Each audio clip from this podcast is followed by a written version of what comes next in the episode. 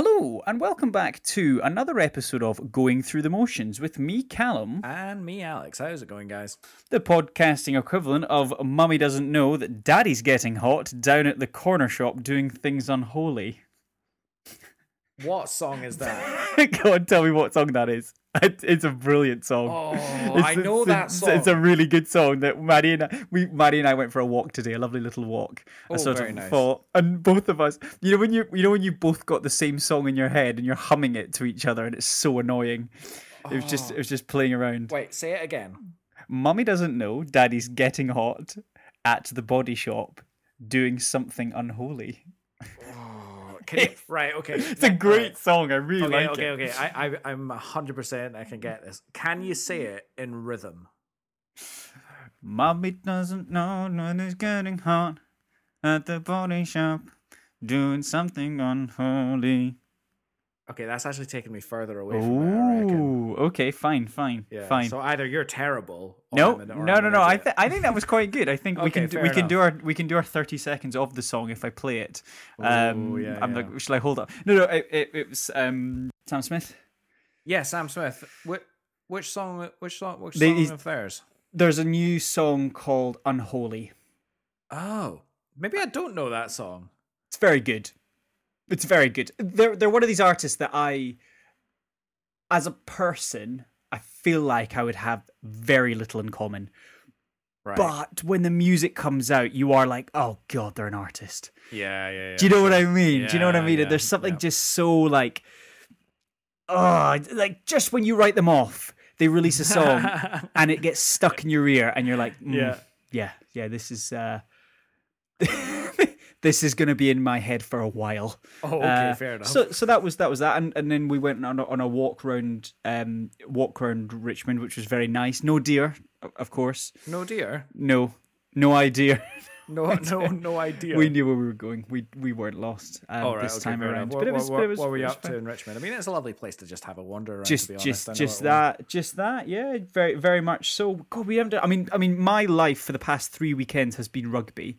Rightly so. I've made an effort. I've only missed one game, and it's waiting for me on Prime. Please don't tell me the score, which is the France-Japan game. But I've watched every single minute of the rugby of this Autumn Nations. I was getting really surprised there because I thought you were meaning there was one Scotland game that you didn't see. No, you're just talking about the whole series. I have watched every single game in this series because, and the reason why is because I just. There's something about the international level of... Sorry to your mum. There's something about the level of international rugby right now where anything is possible right now. Anything can happen. You know, there is any sort of narrative...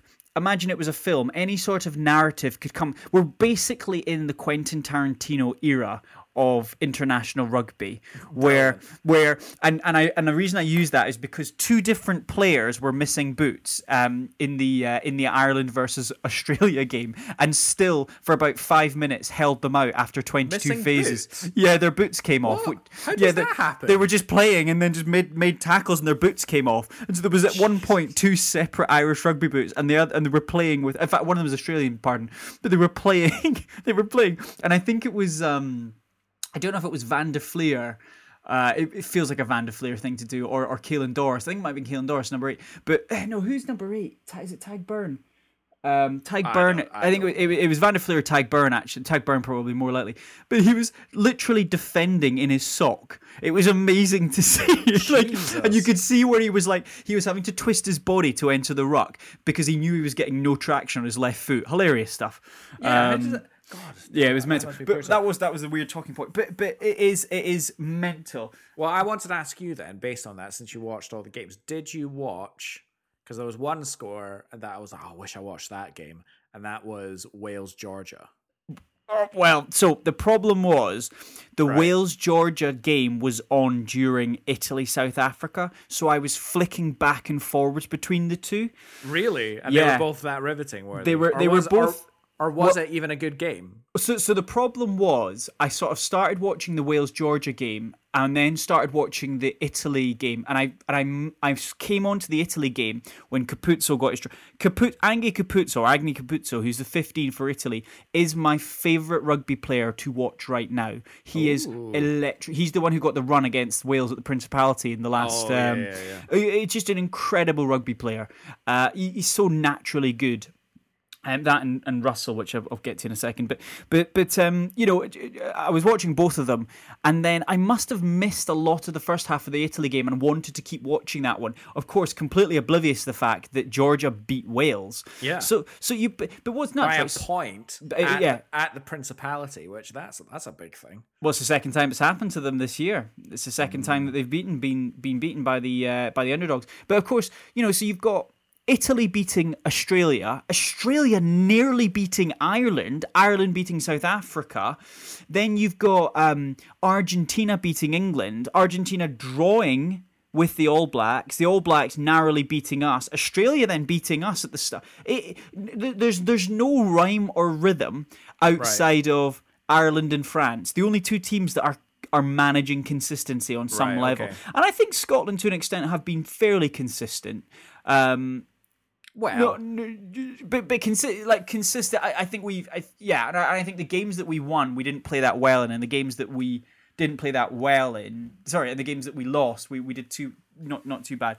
I mean, and there's a huge amount of talk. I said I'll get back to him on Finn Russell because his performance in the last two games, I mean, he was good against New Zealand, like very good, but he was excellent against Argentina. And I read an interesting stat on him. It's that there's very rarely a try that he's not involved with in Scotland. Like, how is that possible that he doesn't have a hand of some degree in every single try that Scotland score? I mean, it's literally something like 80% or something like this, which is kind of mental. That is a bit crazy. But I will admit, I'm so hot and cold on Finn Russell. I've embraced him. I've embraced him. I mean, but you've got to embrace him because you know what. I read a really interesting. It was a really flippant comment during the New Zealand match because ultimately it was the. We'll get onto the film scores and stuff. We will get there. Right. Okay. But it was a really It was a really flippant comment I read on Reddit, which was a brilliant comment, which was, you know, it got to about the 60-minute time and New Zealand brought on TJ Paranara, you know, like one-time World Cup winning, you know, number 9, won multiple rugby championships, just like an absolutely decorated veteran of New Zealand and of All Blacks rugby. And at the same time, we brought on Mark Bennett. Do you know what I mean? And it was just like an interesting... And no disagreement. Mark Bennett's a great player, really good defence. But just like he plays a pretty one-dimensional game. Whereas like the ability to go, right, cool, we'll pause here and then let's just step things up. Like South Africa and New Zealand have that. Ireland have that. Yeah. You know, not always, but Ireland have that. France definitely have that. And that's the difference. Like England and Scotland definitely don't. Wales, bless them, barely have that on their first. You know, and Italy are building it at a fair pace. Goodness, interesting. Six Nations is going to be interesting. Yeah, World Cup is going to be interesting. It is. I kind of wrote us off, and I think I will. I mean, I think we're not going to see. I think this time next year is going to be the most interesting time for Scottish rugby because Townsend will be out. I think we'll be building again. I think we're going to go out at the group stages, sadly. Townsend's going to be out? Yeah, he said he's probably going to be done after the next World Cup, which I think is fair enough. I think he's had an interesting, definitely a high road and low road, as the song says, sort of time with Scotland. I mean, you know, wasn't nearly as industrious as Vern Cotter, but you know, definitely found some level of consistency through. I don't know. We'll see what happens. Yeah. Do we think that France is going to win the Football World Cup and then the Rugby World Cup? Well, we could get within 12 months. We could get to the Football World Cup, but I do. I mean, okay, touching on so France, the Rugby World Cup. I think it'll be France or Ireland. Which is, you know, probably. Just what I think it'll be France. One, because I think at the moment they're probably the best team. Yeah, I think France can bite more than Ireland, I think, when really push comes to it. Yeah, exactly. I think when it comes down to it, France will be more terrifying.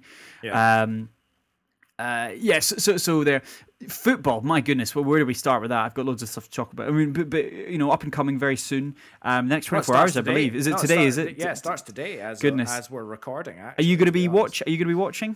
I'll watch it if I can. I think. Is the answer to that. I mean, it's so much controversy in the lead up to this World Cup. As I'm sure you. I sort of agree with the sentiment of that a lot of the players are coming out with at the moment, which is this was a conversation for years ago when they were picking the players. Now it has to be about the game. It has to be about the sport and the competition. So to score political points. Well, fair enough. But the only thing I would say is I think there is a lot of rumours around people being told to throw games and stuff now, which are being confirmed left, right, exactly. So there's a lot of stuff. But that's like anti-sport. Yeah, exactly. There is a fair amount of corruption on that sort of level. I mean, I could go into it, but there's rumours of Qatar's enemies being told to throw games. Enemies, that's a weird one to say, but you know what I mean. So hey, we'll wait and see. I think Qatar obviously then playing if it's the first game now.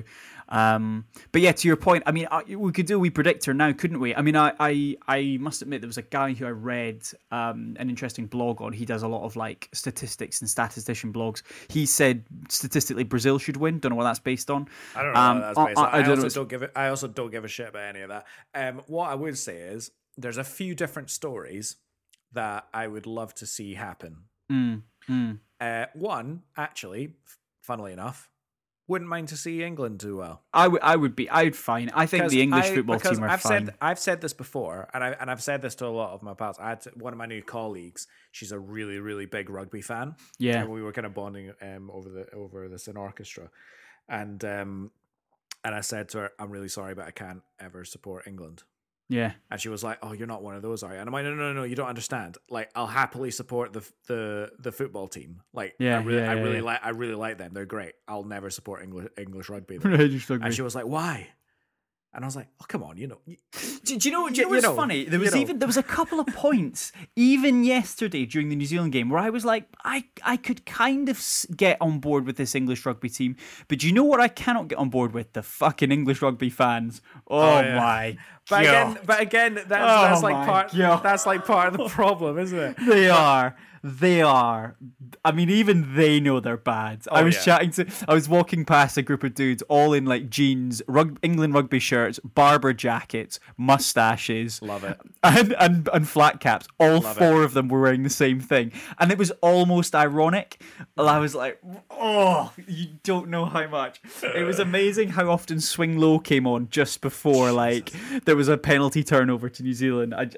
There is nothing worse than stinging such a drop. It's like we'll do a funeral march sequence to rouse the team. It's cringe. It's really cringe. But as far as the football are concerned, yes, I would love to see England do well. Hand on heart, I would absolutely love that. And then apart from that, and then as a sort of football neutral kind of person, I'd love to see either Portugal or Argentina win it. Just one of them, that either Ronaldo or Messi can unequivocally be crowned the GOAT. Well, I think it will be. I mean, I personally think Argentina are going to win it. Right. I think it's going to come down to in the semis Argentina-Brazil, which will be a fucking game. But do you like want that for like the Ronaldo Messi thing? I think that'd be cool. Everyone loves a happy ending, and I think that would be a good happy ending for either of them. I think on the genuinely, if you look at it on the left-hand side of the tables, it's going to break down to a Southern Hemisphere Cup, so it'll be Argentina-Brazil, and on the right-hand side of the table, it'll come down to the European teams, and I think it'll be France, Belgium, to which I think France might edge it.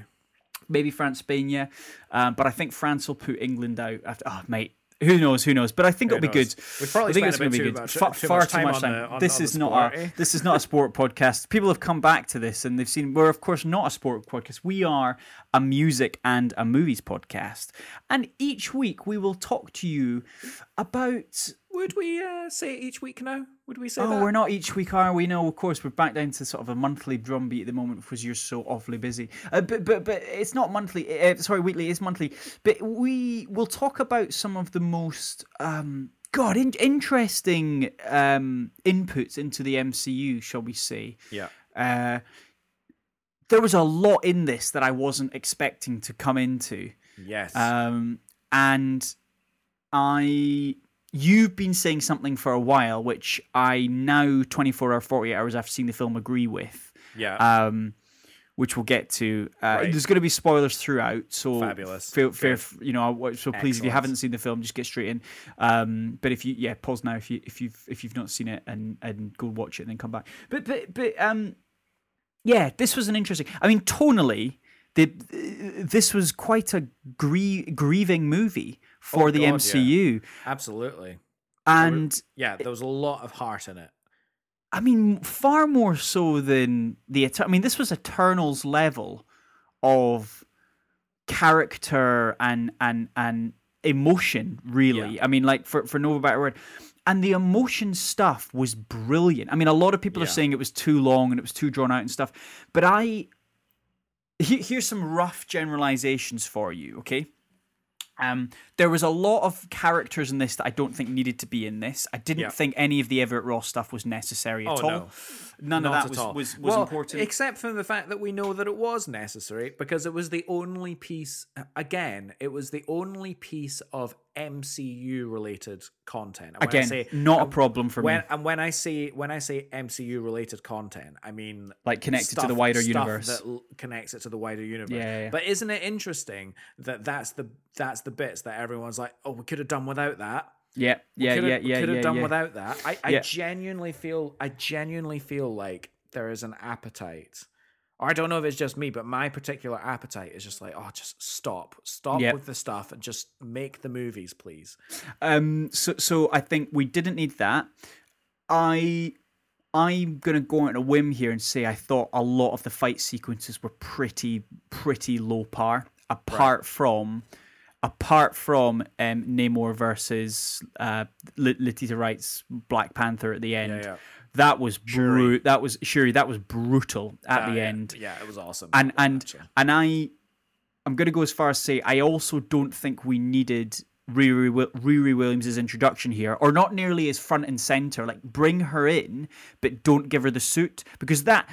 I don't know who the fuck that is, by the way. Like, I'm showing my colors as a I don't know any like source material, anything. I mean, you know now as much as I do, right? Ironheart, potential replacement. They never name her. They don't. That. Well, they don't name her. Oh, very good. Very good, Alex. Very good.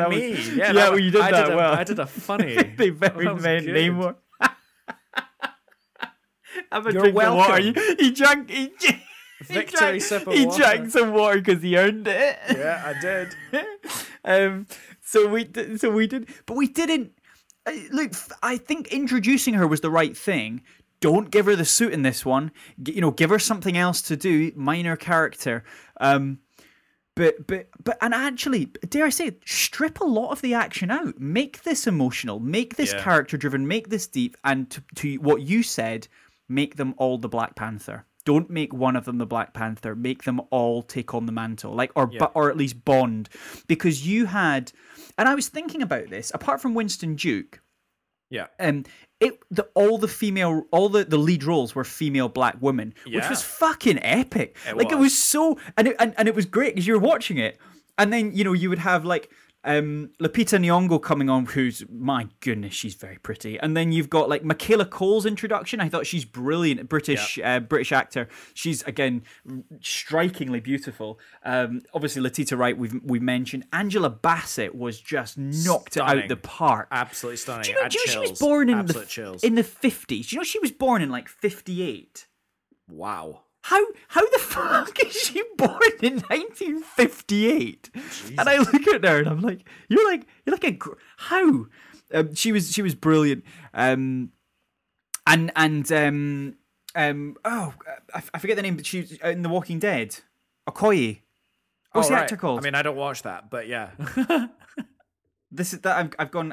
John, I know who you're talking about. I do know who you're talking about, and yes, but excellent. Dania Guerrera, right? Okay, but she's in she's in The Walking Dead, which I've seen. So in terms of, and then obviously Dominic Thorne played Riri, as another character, which I thought was brilliant. Florence Kasumba coming back as Ayo, who I think she was in the original Black Panther as one of the, the other general, one of the leads or the colonels in the Dormage as well. A bit of a meteor part this time. Yeah, definitely. I mean, you saw her, she was sort of leading the Dormage when Okoye sort of was stripped of her title, so she took over as the lead. But I mean, wild. I think as a film, it was excellent. But I think that they didn't need to do as many of the fight sequences, removed a lot of the Everett Ross stuff, it was unnecessary, and just like lean into this as an emotional which I think it was. I don't think any of that other stuff, the Everett Ross and kind of meh action stuff. I don't think it didn't dilute any. Did you think the action was meh? Do you think the action was meh? I liked the beach fight scene at the end. That was brilliant. It was brilliant. What about the MIT fight sequence in Boston? No, that was good. It was a good car chase. It was a good car chase. And I very much liked Okoye like threatening the car. Yeah, you better give me control right now, or I'm gonna ram this spear so far down through your CPU, and whatever. She's great. She made me laugh a lot. But I thought like the Mark I suit of Ironheart took it a bit, made it a bit too. Like, I would have liked to have just seen the fight, you know, like a dirty car chase is what we got. But it was kind of. Yeah, the suit made it kind of standard MCU fare, but everything with Okoye and Shuri, it was good. Was much better. So having like the good stuff interwoven with the kind of more Iron Man-y kind of MCU-ness of it, I think was fine. I did like the who are they called? The fish people. I don't know. Yeah, the Namor's, fish people. I don't think they ever really gave them a name. No, there's the name of the city, and I can't remember what the name of the city. Talokan. Oh yeah, is it Talokan? Talokan. Is it Talokan? Something like that. Talokan. Yeah. Is it Talokan? Yeah, something like that. So what would we call them? Tolkonians? Tolkonian. Yeah, that makes sense. Yeah, whatever. Those people. I really liked the design. I really liked the design of them. I've heard a lot of like complaints that because they're like blue outside the water, it's pretty much like Avatar and it's not interesting. And I'm like, I don't really think that. I mean, I think I liked the costume design. I thought the costume design was really good. I loved their water bombs. And obviously they're huge, big blast grenades. They're not like bloody water balloons. I thought they were quite cool. Yeah, I thought they were quite cool. It was an interesting design, and I liked how like we had shots of them going about the water, how they got around, how they like kind of interact with sea creatures like whales and stuff like that. It was really there was a lot of meat there, a lot of like world building in a short space of time. And but you almost felt like you didn't really want to care about it, because it was almost like it was a distraction from the Wakandan stuff. Because I think that's what people wanted to go and see in this movie. It's what I wanted to see in this movie. Well, this is it. For the most part, I absolutely got it. Like, I think probably what you were referring to when you were talking about what I've been talking about for months, which is the idea that the main character is the Wakandan people, the group of characters. So it's very much Wakanda Forever, and then the Black Panther is like a afterthought. And sure enough, we don't get anyone in the Black Panther suit until right at the end. Yeah. Which is kind of what we were all waiting for. And so I'm really glad that I got that. And I didn't hate the fact that she became the Black Panther at the end. And the reason I didn't hate it, actually, is because I don't feel like she was very happy about taking up the mantle anyway. I think she did it out of necessity. I think from the situation, to save her people, to save her country, and to work through her own grief and issues that was going through the movie, she felt like she had to take up the mantle of Black Panther in order to basically provide herself some goddamn therapy, to be honest. And not because she actually wanted that power. So I thought that was a much more interesting take and a much more interesting reason for the superhero to turn up at the end. What do you think about the inclusion of Killmonger? Interesting.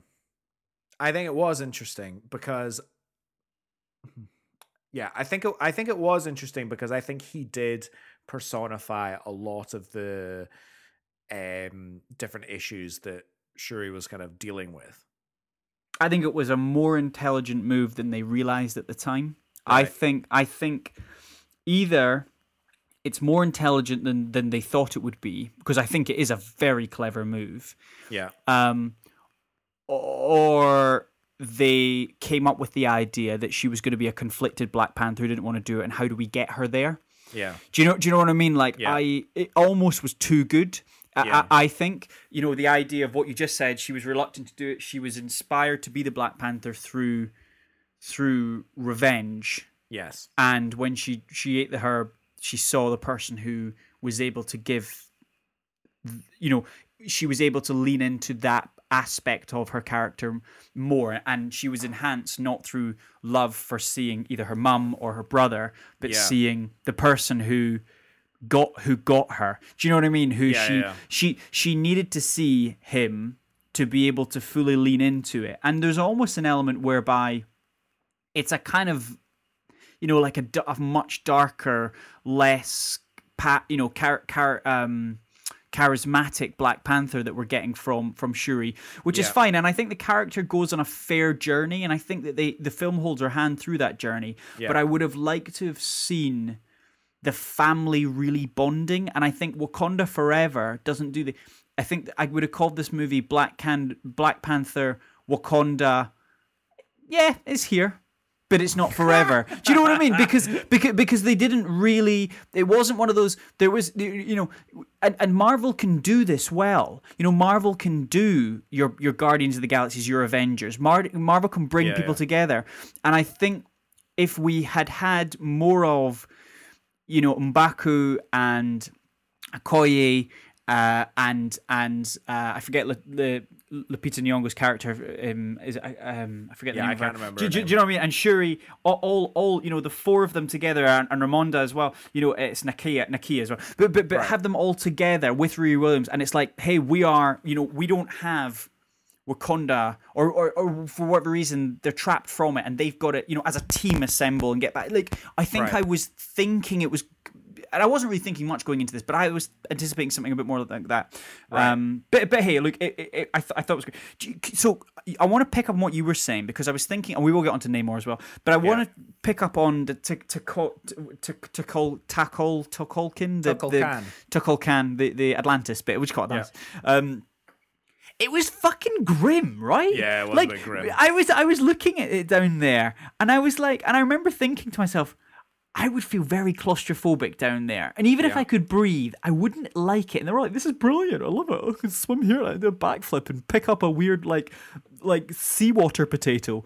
But it just, like, fucking, like, meh. And I wonder if they could have put in more hints to it. So Namor, brilliant character. Tenok Huerta, who plays him, did the impossible. They made one of the most weird characters from the comics, ridiculous characters, but actually quite interesting, and very deep. And I think it would have been great to have seen him more, or if there had been more of a kind of, you know, like hate drove him to lead those people. Yeah, but that's really not like... good. But that's not good enough. You know, you can't be a good leader.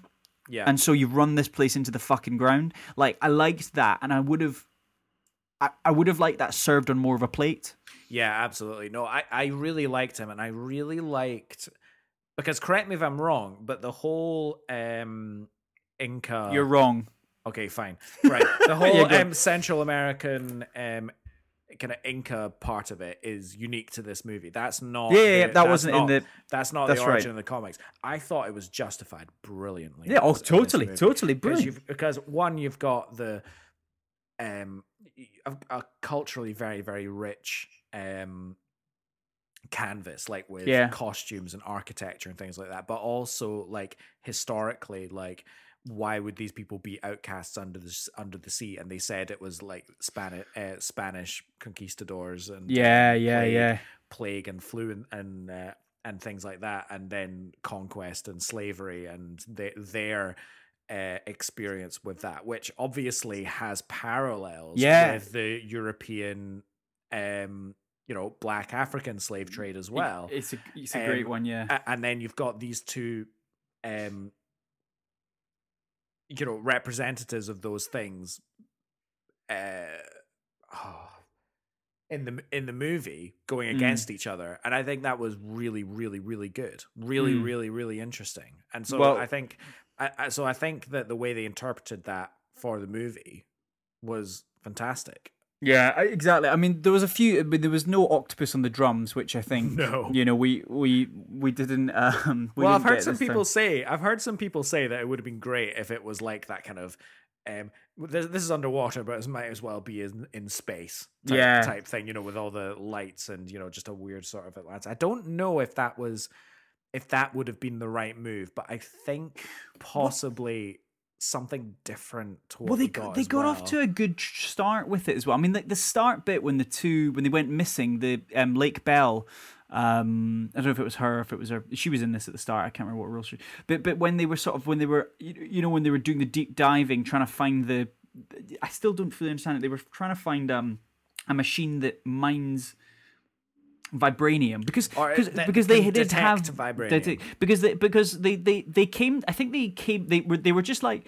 came to me at one point because they were saying, oh, how do they all have vibranium? Maybe there was another meteor and they just ran with that. Yeah, do you know what I mean? They never confirmed that, did they? Yeah. No, they did. Did they? Well, we saw that in the movie because obviously that's how they turned into fish people, because they took a herb.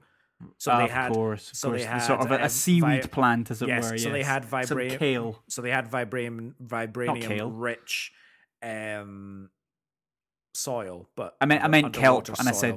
And I meant kelp. What's underwater soil? Seabed. Seabed. Mulch. That's the one. Is it not just sand though? At the bottom of a lot of the ocean is sand or silt, possibly. I don't know. Some of those begins with an S. I don't know. Shit. Very good. Very good. Yeah. So they did do that. Do you know what I didn't get though? Much of the film. I didn't get any of it. I'm an idiot. But no, it was just it's just one of these like just little things that just niggle at you. And this is a very, very small thing. But so obviously they came out and said right up the top that what's-his-face, Namor, is a mutant, right? Oh yeah, they weren't afraid of that, were they? This is the first X-Man, basically. I mean, from the X-Men, from the X-Men-versey thingy, he's a mutant. Mm. So they basically they called him a mutant, and that's how he basically stays human form, as in he doesn't go blue outside the water. He has wings on his feet, and he's got pointy ears, and he lives forever. Seemingly. Yeah. So that's his thing, and that's part of the mutant part of it. But that's not part that's not almost not linked to the underwater part. That's not linked to why. Yeah, there's two separate things going on there, isn't there? Yeah. But the thing that interested me was all that they detailed, because they did a little bit of exposition bashing, where they were kind of saying who the underwater civilization were and stuff like that. But as far as I can tell, unless I missed something, when they like drank the herb and stuff like that, and they basically couldn't breathe on land anymore, and they had to go into the water. Down where it's wetter, down where it's better, down where it's wetter, yeah, whatever. Yeah, take it from me. Yeah, exactly. Yeah, exactly. Out in the sun, they slave away. Yeah, exactly. Oh, fucking brilliant song. How long did you think it would be till that came in? Oh, I don't. I'm surprised we made it this long. I'm surprised we made it this far, but I feel like that's good restraint on your part. I know. I really did fucking try. Yeah. I can see. Like, you look more relaxed now that you've got that off your chest. When you were itching to get it out. Yeah. Okay. Keep going. No. Yeah. It won't be the end of it. Right. So they've taken this herb and they have to retreat into the sea and start their life under the sea. Yeah, oh, I can't get the song out of my head. Right, so... But that's like a breathing thing. So they're now breathing underwater and they can't go above water without their face masks and stuff like that. Yeah, but apart from that, they're normal humans who just breathe underwater. Right? Yeah. And okay, maybe they can deal with the pressure a little bit. I like the underwater masks. Right. They were good. But these guys are cutting about the ocean. Loving it. Like they can swim like 1,000,000 miles an hour. Oh, it was weird, wasn't it? Do you know what I mean? Yeah, it was weird. Do you see what I'm getting at? And when they're fighting... They didn't get away with it. Put it that way. And when it was like the armies fighting, right? Yeah. I was thinking, there's no physical reason why these guys should be able to beat the Wakandans who are on a ship. Yeah. On land with weapons and whatnot. I thought that was very poor, that whole fight sequence at the end. I know, it was a bit... Yeah, I could have taken her leave in that. Very poor. But so Namor can leap out of the water and fly around and he's invincible and whatnot. So yeah, okay, fine. He's got a bit of an advantage. And they didn't learn like from last time, because the final battle in the previous Black Panther was a bit shit too. Like, don't do big battles with these Black Panther films. Possibly, yeah, but no, but right, Googler. I didn't. But all these foot soldiers of Atlantis, if to name them what they are, I was like, they're just swimming around at like normal kind of breaststroke pace. Yeah, loving it. Yeah, like how are they any? How are they any good at anything? The ocean. I mean, yeah. How long would it take for them to swim underwater from? Central America, South America? Yeah, even if they caught a lift with whales. Yeah, how are whales getting from Central American to? Oh, I just imagine being a whale and they have amazing. To. And, no, would it though? Because you have to. They have to. They make you do things. They're like, go here, and you're like, I'm a whale. Those bloody Talokan or whatever. They're like, fucking go there. Yeah, I don't want to go. I'm a whale. Fucking fight them. Let's fight them. Yeah, let's just call that an insignificant plot hole that we're just gonna. It's a hill that we're gonna die on. I was worried a little bit that we were gonna have to watch a whole shark or whatever this is fight in the battle sequence and kill a few Wakandans, and it's like, oh, the bloody. I was wondering. I was hoping that didn't happen. I liked the. That's another point. How do they talk to fish? Well, very good. That's it. How do they make the whales do it? The whale's like, I'm not doing it. You're doing it. You're fucking doing it. I'm not doing it. You look at me. Yeah. And also, who was the first one? Who swam up at human breaststroke pace to catch a whale? All right, how do we do this? Do you think they've got an agreement? You take us places. Yeah, you take us places. An accord. What do they do? We'll itch you in those places what you can't get to because you're so big and cumbersome. Yeah, that's what they do. We'll just relieving whales. Oh my God! No. That's how they do it. Oh no! No! It went to a place I didn't want to go to. And they make the whales do the things. You were touching on something else there, and I totally forgot what it was. I wasn't touching a whale. You weren't doing on that. Oh, that's gonna annoy me because it was quite good. No, wait! I've just thought of the reason how they do it. People are screaming at us. Oh, it's because Namor can create like ocean currents because he did that to get Shuri visiting the thing, didn't he? Oh, he basically did the Finding Nemo thing. Yeah. Yeah. There you go. Dude. Okay. Well, that completely invalidates the last 10 minutes of. Banter. I was going to say something else, then you've totally thrown me off the rail. Oh, well, I do apologise. It probably wasn't that important. Shall we talk music? Let's talk music. I was going to definitely. Oh wait, no. There's one more thing. I'm so sorry. It's the last thing. There's a mid credits. There is. Yeah. There's a mid credits. Yeah. Did you like it?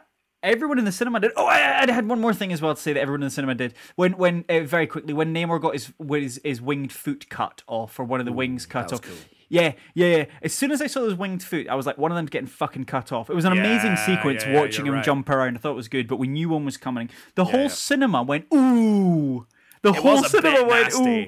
No, but why? Why? Because none of us have wings there. I bet we all were like, but I bet it would hurt around that area because it's like an Achilles tendon. Did you not think it looked like it hurt? Like an Achilles tendon. I think he sold it really well. I think it was... Yeah. I think he did that. I just don't know why we... I don't know why we as humans were all like, ooh. No, but I get it. Fine. No. Right, the mid-credit sequence. I didn't like it. Okay, fine. Why not? I didn't like it. I can't decide because... The whole movie was so respectful to Chadwick Boseman. Like you very much felt like he wasn't there. Yeah, like he was missed, and everyone missed him, and it was really effective. And like it would have been because they would have filmed this, and it would have just happened. Yeah, it would have only just happened. Like it would have been really. That would have been so tough to film this, eh? Oh God, yeah. I mean, you really feel for like Ryan Coogler and you know all of his co-stars. And the movie was kind of lacking. Did you not feel that? I mean, it was just like maybe it'll never I didn't really feel that. So much. I think it does. It did show that he was like a real shining star. Like, and when absolutely. when they showed him on the screen at the end and the way he smiled, you were just like, oh my God. Yeah. I loved the opening Marvel kind of title card where it was just him. It was just shots of him instead of the rest of the MCU characters. Yeah. I really liked that. And the whole movie tonally was about. Dealing with grief, the loss of T'Challa, but obviously every single parallel you can draw a parallel to the loss of Chadwick Boseman, the actor, as well as T'Challa, the character in the movie. Yeah, and I thought the balance of that was really very very good. And then they decided to give him a son with the same name, and I went, I don't know how I feel about that, because on the one hand you understand it because they're like, it's very respectfully done. This is T'Challa's son and he's gonna be called T'Challa so that at some point down the line we can do T'Challa storylines, but we'll just say it's this. Well, I think T'Challa. What they'll do, they'll do Killmonger. They'll do Killmonger because he's raised outside of Wakanda.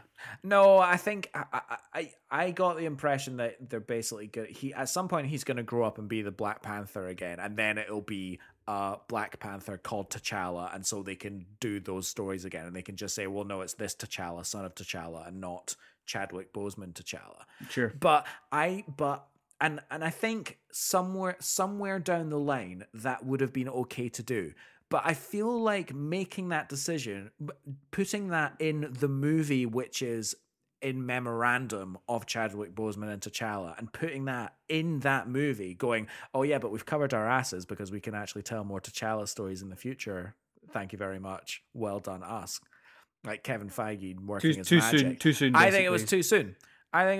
And I think it. I don't disagree with you. It spoiled, I don't disagree. It spoiled a little bit of that to know that essentially the character was recast but not recast. It was a clever way of recasting. But I think even if you're like, oh, well, that was a clever way of doing that thing that you absolutely shouldn't have done. Even if it was a clever way of doing it, you still shouldn't have done it.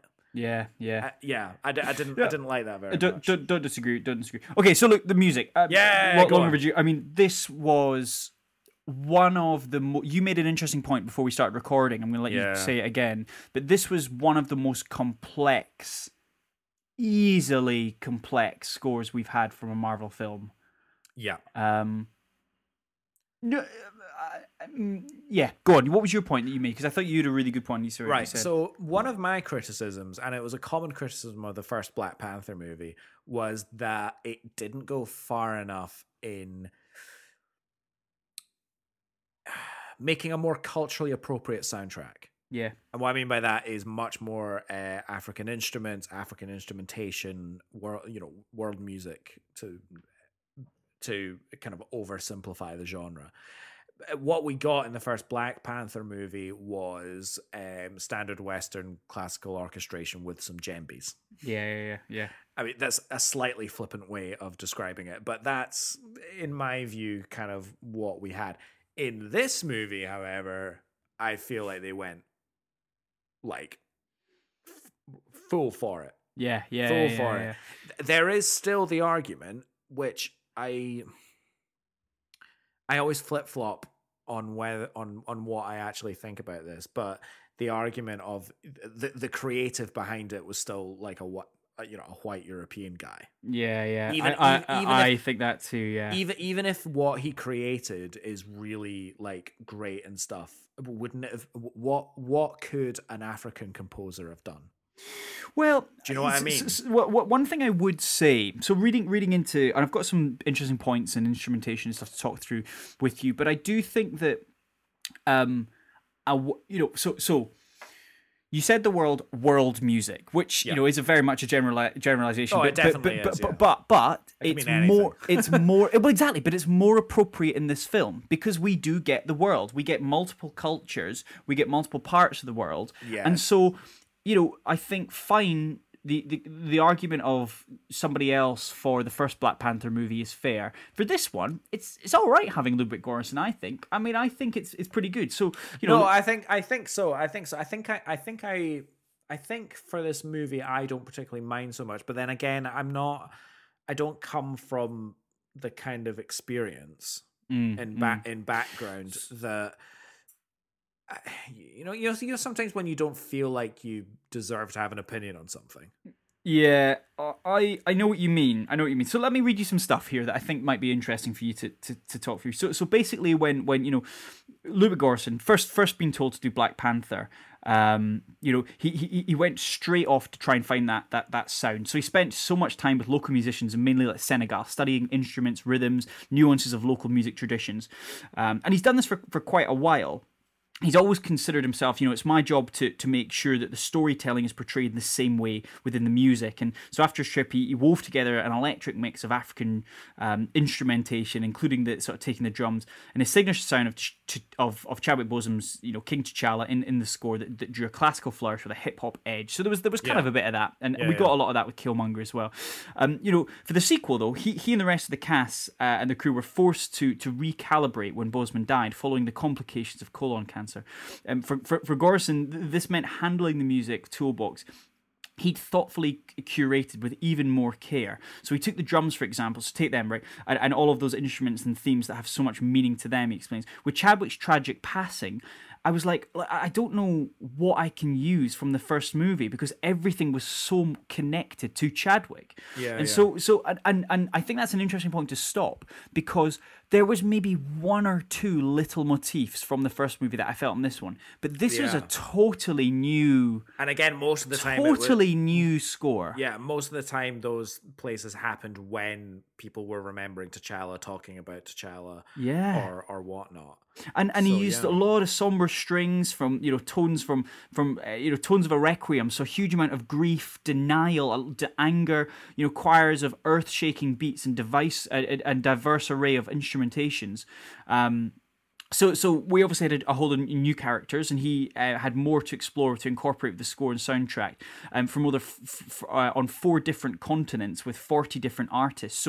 So many different artists were brought into this. So many different musicians, people singing in the background of the tracks, different people playing different guitar. I mean, there was a really great bit. They were obviously talking about Rihanna's track as well, which I thought was really, really quite nice. And I'm not usually one for an artist to, do you know what I mean? Like putting a song written for the movie at the end. Yeah. But with Lift Me Up, what I found quite interesting was Lift Me Up. There was an instrumental version of it that serves as the kind of the score's transcontinental connectors. That's what Göransson described it as. So it has piano, which is from Western or European culture. It has an African guitar, the kora, and a couple of seconds later, then there's Mexican guitars, Mexican harp guitar. You know, so he very much kind of goes, well, let's try and bring a few different things together and create a piece of music, which I must admit, I really liked, actually. Yeah, I love Ludwig Göransson. Yeah. He does it right. He does do it right, doesn't he? But what about the vocals as well? Like some of the real vocals. I'm trying to think what the Dora Milaje stuff. Yeah, yeah, it was incredible. Yeah, yeah. And then there was We Know What You Whisper, which was the one where it had almost like the Howler Monkeys that Mbako was doing. You know, like, oh, yeah. Oh. Ooh, and I loved all the sound design and everything. Like, it was so clever. And that incorporates its way into the music, and then it finds a... it was just like... It was worldly. It was very worldly. No, definitely. And, like, really... yeah, really well matched up with what was going on the screen, not just as a kind of narration, but as a kind of accompaniment as well, like beat for beat as well. Really good. Really top stuff. So I mean, just some other stuff. So Göransson's research also took him back across the Atlantic to Lagos and Nigeria, where he and Kugler continued to expand the scope of Western Africans' music presence in the film. Göransson embraced traditional Nigerian instruments called an ampiano. Do you know what that is? So instruments, ampiano, and Afro beats, while spending his days with the score's musicians and his nights recording with Nigerian powerhouse Tems and other artists. So I think Tems is someone from Lagos. All right, okay. So the only way to make the musical journey work in the story is also to go there, he would say. So I would never have these artists come to studios in LA and we're like, oh, we want to do a song for that story, and going to Lagos and putting ourselves in their environment and in that, you know, the truth. And that was the key to what made this music so special and so true. And it felt that, right? It really felt that. I mean, there was a lot of, I forget the piece of music that it was, but it was during the sort of MIT sequences where we got a lot of the sort of Black Panther music. But it was kind of like, it took you back home. Do you know what I mean? You were in Boston, but you weren't really in Boston. You know, you were in their version of Boston. You were in the Wakandans' version of it. And I thought it was brilliant. Yeah, no, absolutely. I really want to go and listen to it again, actually, because I watched the movie. When did we go and see it? Last week, I think it was last Sunday, something like that. And I listened to the score the day after, but I kind of want to go back and listen to it again. It's very. I will say the score without the movie. Yeah, it's quite difficult to listen to. It's very difficult to listen to without the movie. But that being said, with the movie, do you know what I mean? It's kind of like when the two pieces of the puzzle match up. Isn't that a good thing then? I think so. I think so. But you know, there's arguably though some of the scores that I like to listen to when I'm working, etc. I can see the movie in my head. So there's pluses and minuses of both. But hey, look, I thought it was so appropriate for this movie, and definitely 2 thumbs up for me. Yes, 100%. Couldn't agree more. One thing I thought of just before we go into the next segment.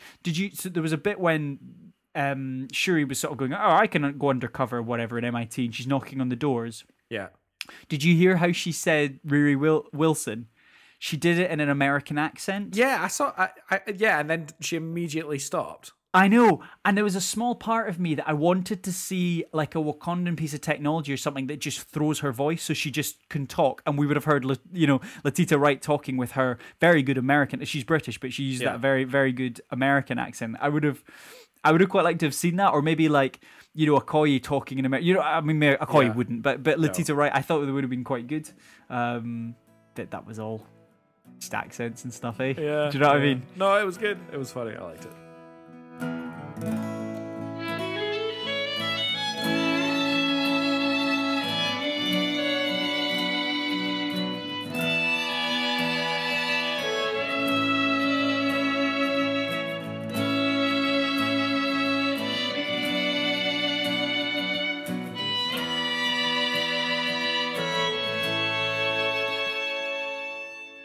Moving forward, let's move.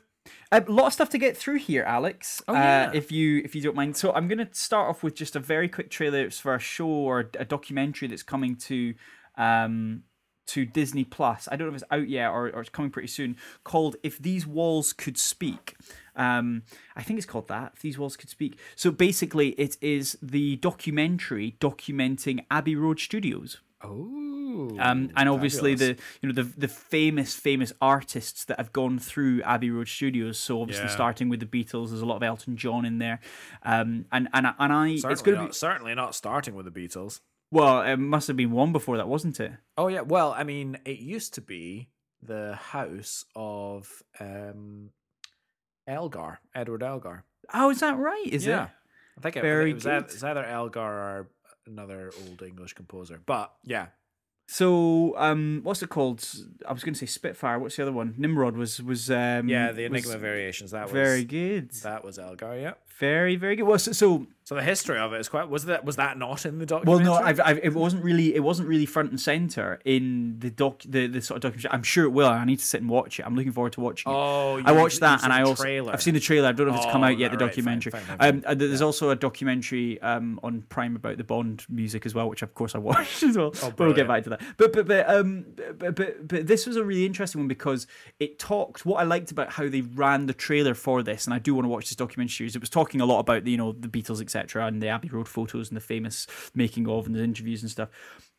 And then it kind of talked a little bit about how the studio started to go in a little bit into disrepair in the sort of late 70s and the sort of mid 70s, and they were a bit like, oh god, how are we gonna fix this? How are we gonna get round to this? And they were like, couple of dudes from America knocked on the door, and they had an idea, but I didn't think it would work. And then it just flashed up on the screen, Star Wars, and you were like, "Oh, cool."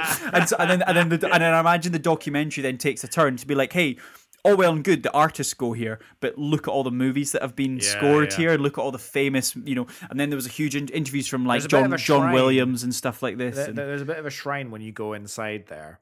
You've been, haven't you? I've not. Elham has. Elham has worked quite a bit in Abbey Road on some movies which we're not allowed to say what they are. I know the movies. I know. I won't say. No.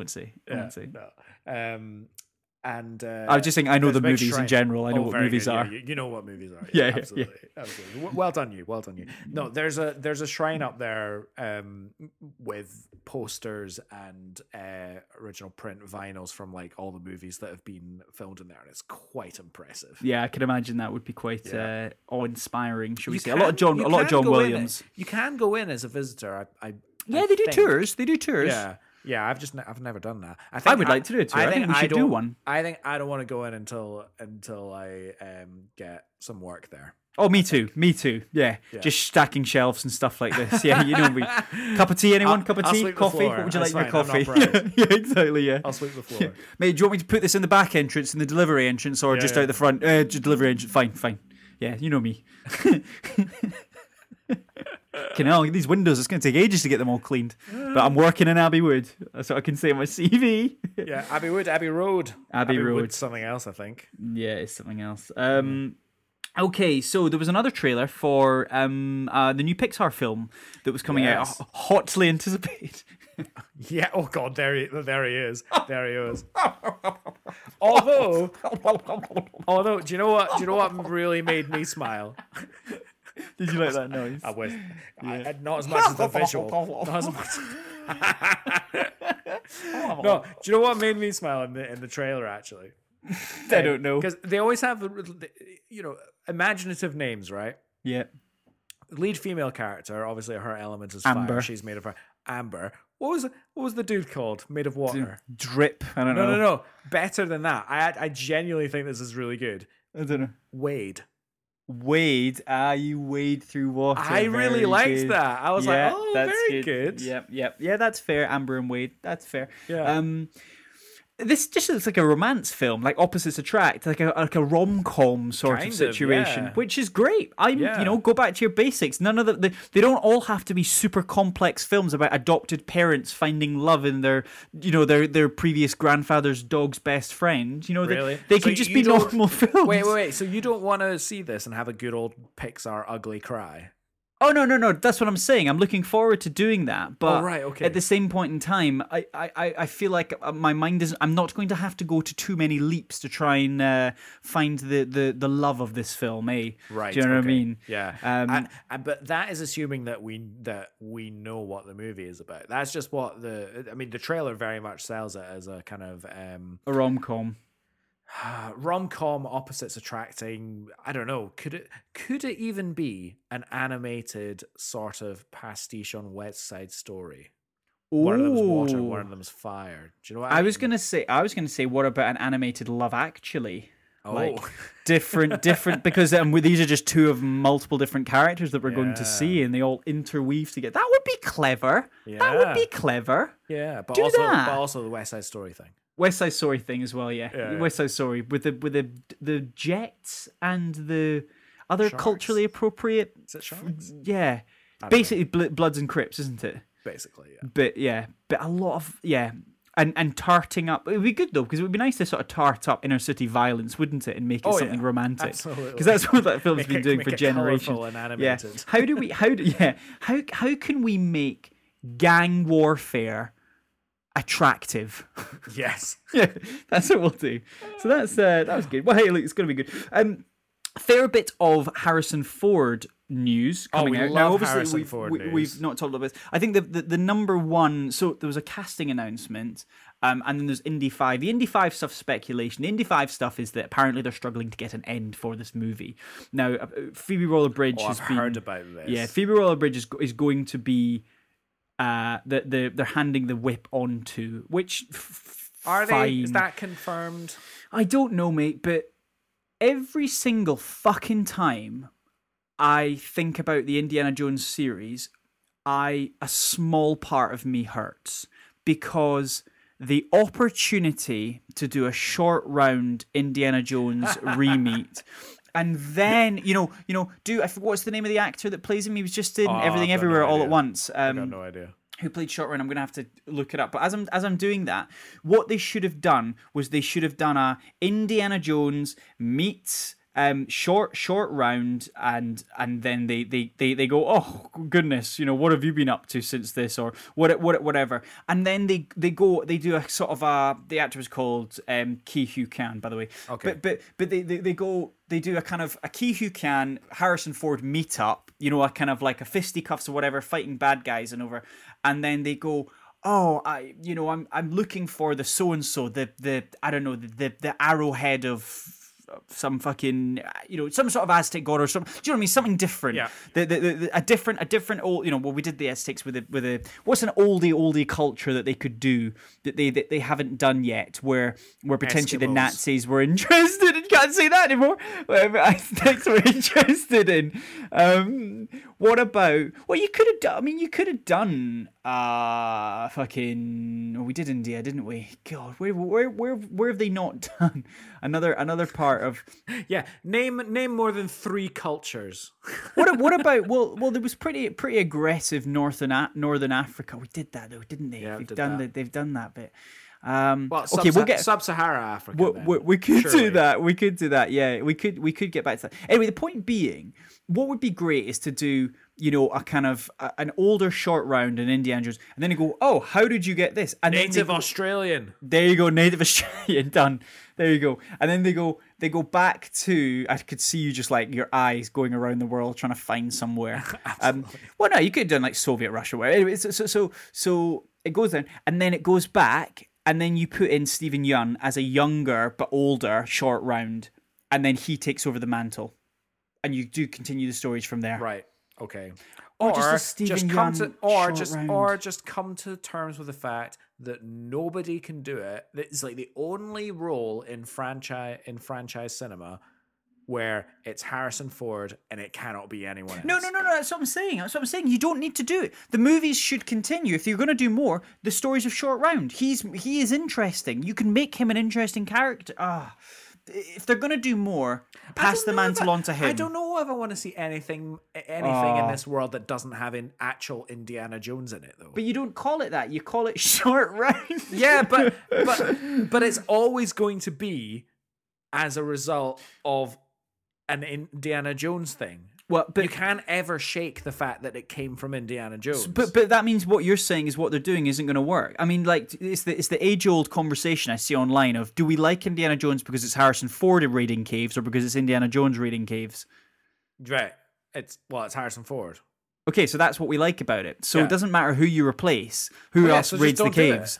So just don't do it. Like, but as far as I disagree, I do think a short round series or a short round handing over would be good. Fine, whatever. I don't think I would care for that at all. I think this movie, I can't say I think it'll be any good. I think it could be very good. I think I'd be delighted if it was good, but in my mind, I can literally see Stephen King, or Stephen Yeun literally just going, okie dokie, Dr. Jones, and putting his cap on again as an older man. I just love that. Dude, does that not just like warm the cockles? I think that would be lovely. Oh, right. Okay. and then he goes, oh, just give me an okie dokie Dr. Jones in some way, shape, or form. How or, fucking I'd brilliant prefer, was he as short round though? Do you know what? Oh, do you know what would be the best reintroduction? What would be an off-screen? Mutt. It would be an. Oh God, no. No. An off-screen, right? Indiana Jones and Marion, or I don't know, some other female character, right? Marion. Well, let's get some other female character. You know them all, don't you? You do. Oh, it could be Marion because it wasn't. It could be Marion because it wasn't Marion in the Temple of Doom. But they're having a conversation. Temple of Doom was Willie, was it not? Yeah, exactly. That's what I'm saying. So it'd be Marion this time, and her and Indy are having a conversation. And she calls him like Indy or something. And then off screen, you hear, hey, lady, you call him Dr. Jones. Oh, okay. And that's how you reintroduce him. That's better. Yeah. Pay me, Hollywood. Yeah, that's fine. Cool. Well, I do think there's legs with some sort of short round Disney Plus series or some sort of short round reintroduction, a film or something. But that's how you continue this. You recast Stephen Yeun and... you keep going, and he gives him the whip at the end, and he keeps going on his adventures. Or don't continue it. Just or end don't it. Or don't end a franchise.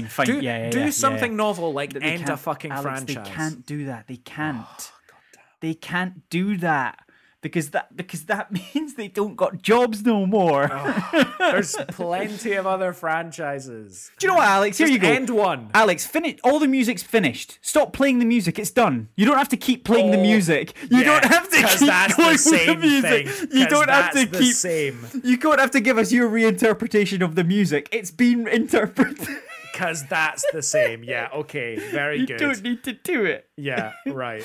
Young audience, Alex, young new audiences don't need to see new reinterpretations of all pieces of music. They don't need to. Oh, just stop. Oh, goddamn. Right, what's next? Well, all I was going to say to the end of that is Harrison Ford has also been cast as Thunderbolt Ross. Fabulous. 90. He's 90, is he not? He's 90. He's not going to make it. He's going to be smoking pot on screen. I mean, look, they needed Thunderbolt Ross. They needed Thunderbolt Ross because they're doing the Thunderbolts. Fine, got it. Right. Tick. He doesn't give a shit. Fine, give it. Doesn't he also become Red Hulk or something like that? This is it. This is the thing. Can we have Harrison Ford go all Red Hulk? You bet your fucking bottom dollar we're gonna get that. I tell you what, we're gonna get the biggest CGI Harrison Ford. Do you know what? That's how you get me back on board with the MCU. Are you?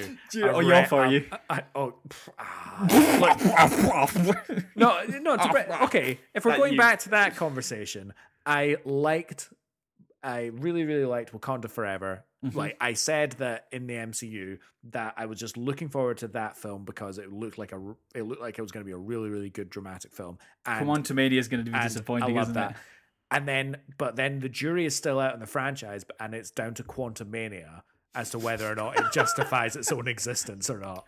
That's like England have got a Grand Slam, okay? Right. Potentially Grand Slam. They've only got their last game of the Six Nations, and it's at home at Twickenham against Italy. And you're like, do us proud, Italy. Do you know what I mean? Do you know what I mean? There's a small part of me that's just like, no, but that's the corner they've put themselves in. I'm not like that's not totally. Me. They've put themselves into that corner. Totally. Yeah, they've only themselves they've to just, blame. Well, they've just rushed, haven't they? It's just rushed now, isn't it? And everything's everywhere. Can you imagine trying to? I'd love to try and. I bet there is a spider diagram of all the heroes that have come out of it now, because there's so many characters now in the MCU. Yeah, too many. There's still for Secret Wars. You know, Kevin Feige is still convinced that he's going to have a sequence that's going to top Endgame where all the characters are on screen. Jesus. Fine. I mean, whatever. but we all want that, right? Do you know what I mean? Like that's, I think in our heads, that's why we're comfortable them creating so many characters. Like, oh, they'll bring them all together at some point. Do you know what I mean? Like, kind of, yeah, but it has to be. The point I know is, it has to be earned. I know it has to be earned, but like, yeah. How do they? But like, we've still got faith. You know, we're fooling us, right? Because we keep saying, "Oh, I'm off board. I'm off Marvel." You're not gonna fucking stop watching it, are you, son? Do you know what I mean? Because you do have that faith that they will bring it all together. Kind of, yeah. And we do just go to the cinema and watch these movies regardless. So at the end of the day, Disney are getting all their money that they want out of it, but. We can still go on here and say, yeah, but it's hollow and shit now. Yeah. And before, it wasn't hollow and shit. Before, there was a time where this franchise actually had some serious meat to its bones. And it's just not there anymore. It's just not. And it's quite sad, really. Well, so talking of sad, just another bit moving forward. Chris Hemsworth has actually decided to stop acting for quite a while. Has he?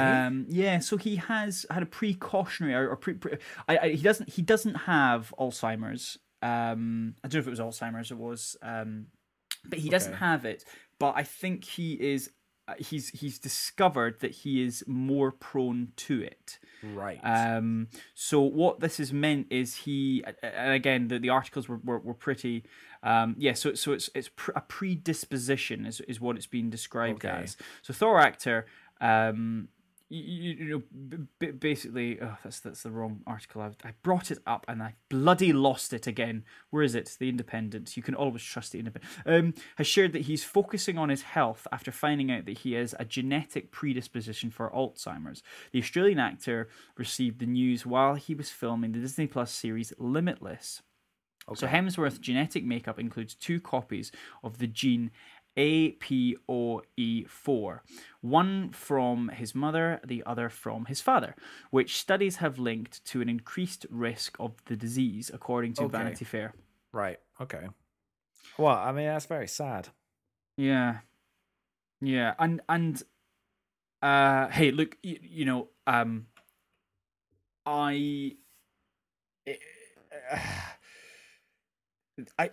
that's the right thing. Yeah. Obviously, none of this shit matters. Your family, spend time with your family, spend time with that sort of stuff. And obviously, it's not a, you know, don't live it like life like it's a. Why am I telling this? As if he gives a fuck. But you know, I think Alex, but that's a, you know, like that's such a smart.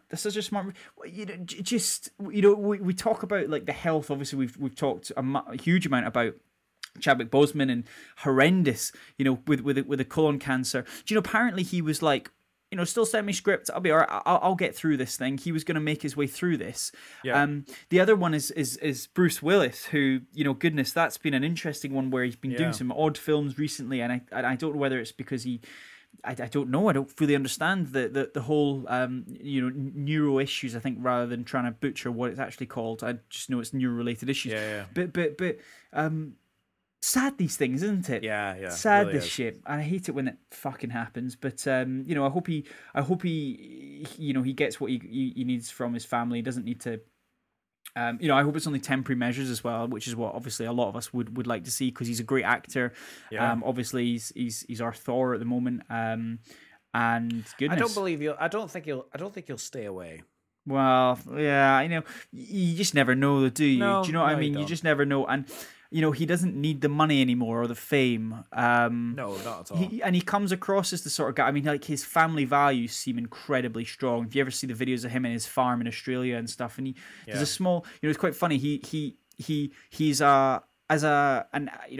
plays Thor on the screen, but I think in real life he's more like Hawkeye, Clint Barton. Do you know what I mean? Like, he has that kind of vibes of like his family are more important to anything else. So, hey, look, I hope everything's all right. Moving on to just 2 other things I've got, but one of them is a joke thing, which is Callum's update on Jimmy Bond. Oh, brilliant! The other one just I've been looking forward to. We can do that at the end. We can finish it with that one. But just as a recommendation to you, mate, if you haven't watched All Quiet on the Western Front on Netflix, my God, go and watch it, because this thing is probably going to swoop up the best foreign film. Fuck, it's good, but it is.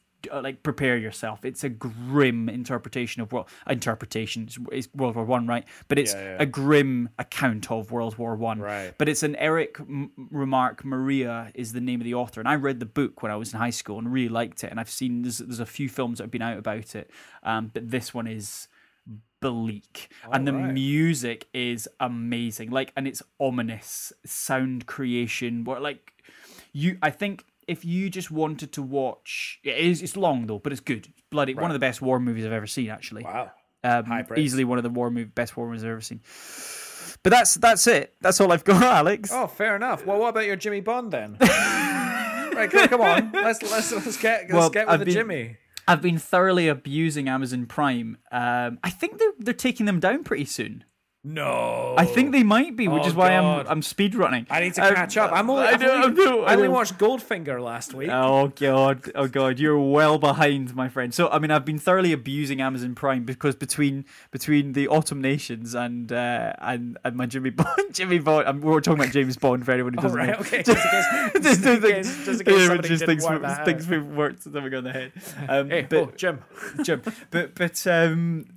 Goodness, good grief. So right, rewatch. So I'm Living Daylights. I'm halfway through Living Daylights. Brilliant. I love the Living Daylights. I think it's great music. I have always liked it. The score is bloody good for the Living Daylights. There's some really good scored orchestral music, like scoring. You know, they always score.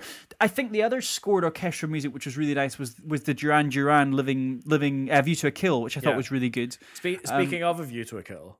Obviously, that was the last Roger Moore one. Did you heave a sigh of relief when you finished that? Oh my god! Christ, all that's over. It's like 10 I'm going to say this now. Right, he is not a great Bond. Roger Moore. It's not that good. Like they're just not that. Like they are so. When you finish Sean Connery and you go to George Lazenby. George Lazenby is a competent Bond. I was talking this about Maddie, like how competent they all are, and the way to do this. This is a fun thought experiment, which I'm sure you'll enjoy. You'll get a lot of kicks out of. We can maybe continue this after the recording's finished because I'm sure you'll like this. I'm not spoken to you in ages, but if you take some of the most like arduous situations that Bond has been in over the years, regardless of who it is, and put different Bonds into that situation, right? And imagine how they would react. Roger Moore would fold like a wet deck of cards in every single situation that like even Sean Connery has been in. You know, and George Lazenby. George Lazenby's nails. I would trust George Lazenby in any of the other films, and even Tim Dalton. But Roger Moore, just the way he's like, oh, God, I'm going to. I mean, we all say this, but it's on record. Ian Fleming always said that the closest Bond he'd ever saw was Roger Moore. Is that on record? Did he actually say that? Ian Fleming said that. Fucking. Ian Fleming said, but it's interesting, right? Said that Roger Moore was the closest to the on-page Bond. Reading the books, though, in some ways I can see it because he's not overly action-packed in the books. It's more of a travel book than anything. Some of them, and there's a lot of exposition in a lot of the books. I can see where that comes from. But I mean, I can't remember which one it was I watched, and Maddie walked in, and she was like, "Fucking hell!" Oh, that was it. In A View to a Kill, right? She goes up to the geologist, the Bond lady in this. I don't even know her name. It's so bad. But he's like, "Oh, I'm glad you're seeing." She's like, "No, thank you." And she's like, "Oh, but I'm Bond, and I'm so." No, thank you. Please leave me alone, person. Oh, but when will I see you again? Will you be at Max Zorin's Rolls-Royce racing? No, and she like looks. No, I'm saying no. I'm saying no, and I'll phone the police. This is A View to a Kill. He's like this is 60 dialogue in that movie as well. He's like so he's like creepy. Please stop.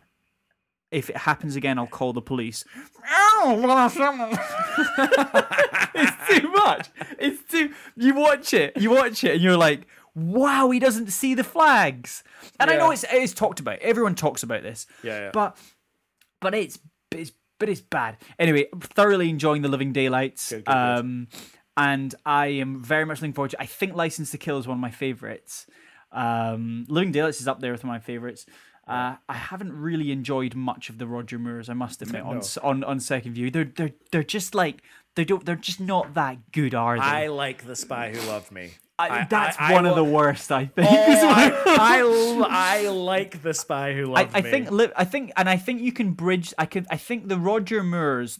There's a beginning and a middle and an end to Roger's fucking as an end. So I'll tell you that for free. So it has a big old middle. The beginning is Live and Let Die and Man with the Golden Gun are very similar films. I think the middle is Spy Who Loved Me, Moonraker. And to an extent, For Your Eyes Only. I think though they are all together quite similar movies. I think Octopussy and A View to a Kill very much are too much. Do you know what I mean? Like you've done too much. Yeah. And I know that Octopussy, I can't forgive the clown. I know that you give Octopussy a lot of shit, and I think the clown is ridiculous. But I actually quite liked Octopussy watching it again. Okay. I think it was one of the better ones. What? Of Roger Moore. Of Roger Moore. I think Live and Let Die and Octopussy were some of the better ones. Because Octopussy, there's like a fair amount of stakes as well. Okay. And the whole thing with the bomb. And I mean, it's. But the thing with Octopussy is, it is too far. So at one point, he Tarzan howls as he swings across the vines. Yes, yeah. I mean, it's a joke. It's a joke of a film. It's in ADR as well because it's really, really loud. It's part of the score or something. It's really mad. Here's a question, completely unrelated, but related to Bond. What's the best Bond girl name? There is a correct answer to this. It's not Pussy Galore, is it? It's not Pussy Galore. That's the obvious answer, but it's not the correct answer. And it's not Octopussy, is it? No. Okay. So I know what it is. You're filthy. What? You are filthy. What is it? Holly Goodhead. No, it's not that. That's a good one, but it's not. It's not the best one. Okay, I do. Movie. Go on, give me the movie. Diamonds Are Forever. Oh, it's Plenty O'Toole. Yeah, very good. Plenty O'Toole. She's rogue in that movie as well. I know. It's a model. Do you know the woman who plays Plenty O'Toole is a model, and it's just like, oh god.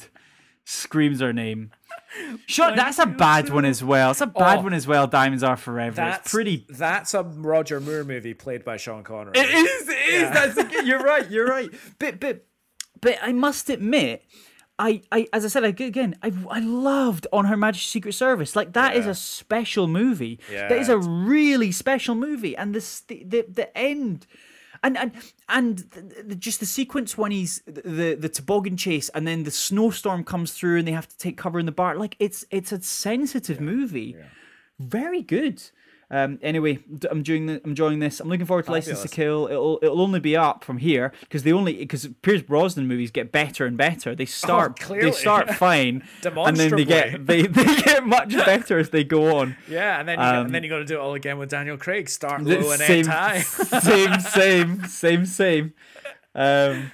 They all go that way, don't they? They all go that way. Oh, there's no reason for it. They all get worse.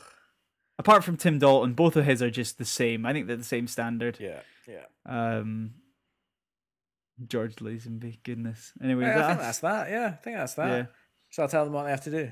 Yeah, go on. What do they have to do now? Right, they got to go onto Apple Podcasts, find us on there, give us a cheeky little 5-star rating if you please. You can also leave us a review on there. Yes, please. Yes. I'm doing my general all the a pancake. No, all the rude Russian accents. Oh, you know, there's General Pushkin and General Koskov in Living Daylights. Brilliant. I still don't fully understand the plot of the Living Daylights, but I love it. It's one of my favorites. I've only seen it a couple of times. I still don't fully understand, but it's the one where he goes to Afghanistan, which is quite cool. Oh, very good. I like that. If you don't want to leave us a review, you can tell us your favorite movie. You can tell us your favorite Bond girl name. Your favorite movie soundtrack. We love to see, read, and hear all of it. Goodhead is pretty bad now that you think about it, isn't it? It's absolutely terrible. I also I said that I watched Goldfinger the other week, and the face of Sean Connery when she's like, "My name is Pussy Galore," and he just goes, "I must be dreaming." Yeah, it's brilliant. He's so good. That's a good Sean Connery. He's self-aware of it. Yeah, I'll be working on it. Thank you. That's good. That's another one. Oh, come over here, Pussy. No, thank you. Oh, very coming. No, no. Have you heard that sound file? There's a sound file which is like I heard it as like a ringtone like years ago, and it was basically I think it was. I don't know if it's actually him or if it's somebody doing. Oh, I know you're talking about something. Put the fucking phone down. And he no, says not that one. No, it's. I hate that. Remember, 99 no's and a yes means yes. Oh god. He's not wrong though, is he? Do you know what I mean? He's not right. Okay, right. Finish this off before we get cancelled. Exactly. You can get in touch. You can get directly in touch with us via our email, which is motionspod@gmail.com. We would fold if we got cancelled. Could you imagine if? Terrible. Could you imagine if something was unearthed from this podcast that we'd inadvertently said? We are literally cancelled, and neither of us would be able to live with it. We'd both be like, oh, why did we do that? Like, we give a oh, that's it. That'll be fun. And we're on Instagram. Thank you very much to KTC Graphic Design for the wonderful artwork. Absolutely. Very nice. She'll leave us once we get cancelled. Once we get cancelled, exactly. I'm not associated with this filth. That would be good, actually. That ended the podcast. Then we just cancelled. What did we do? We just made a lewd comment, and someone got upset.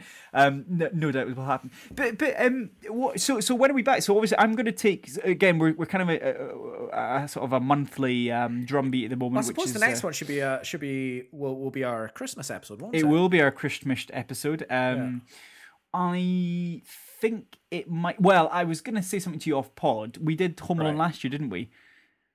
We should do because I might be going to see Home Alone live. That's why I was going to do it. Oh, that'd be quite cool. Yeah. What's it called? What should we do? Oh, we should do the Santa Claus. We did. Yeah, maybe Alex. Maybe. That was great. Bloody got you. You did get me. God, you son of a bitch. You son of a bitch. You were about to lose your shit. You were about to absolutely lose it. We fucking did it last year. Thank you very much for listening. We will speak to you again next week. And until then, not next week, soon. Yeah, soon Christmas. Later. We'll speak to you Christmas. Until then, bye now. All right, guys. Ta-ta.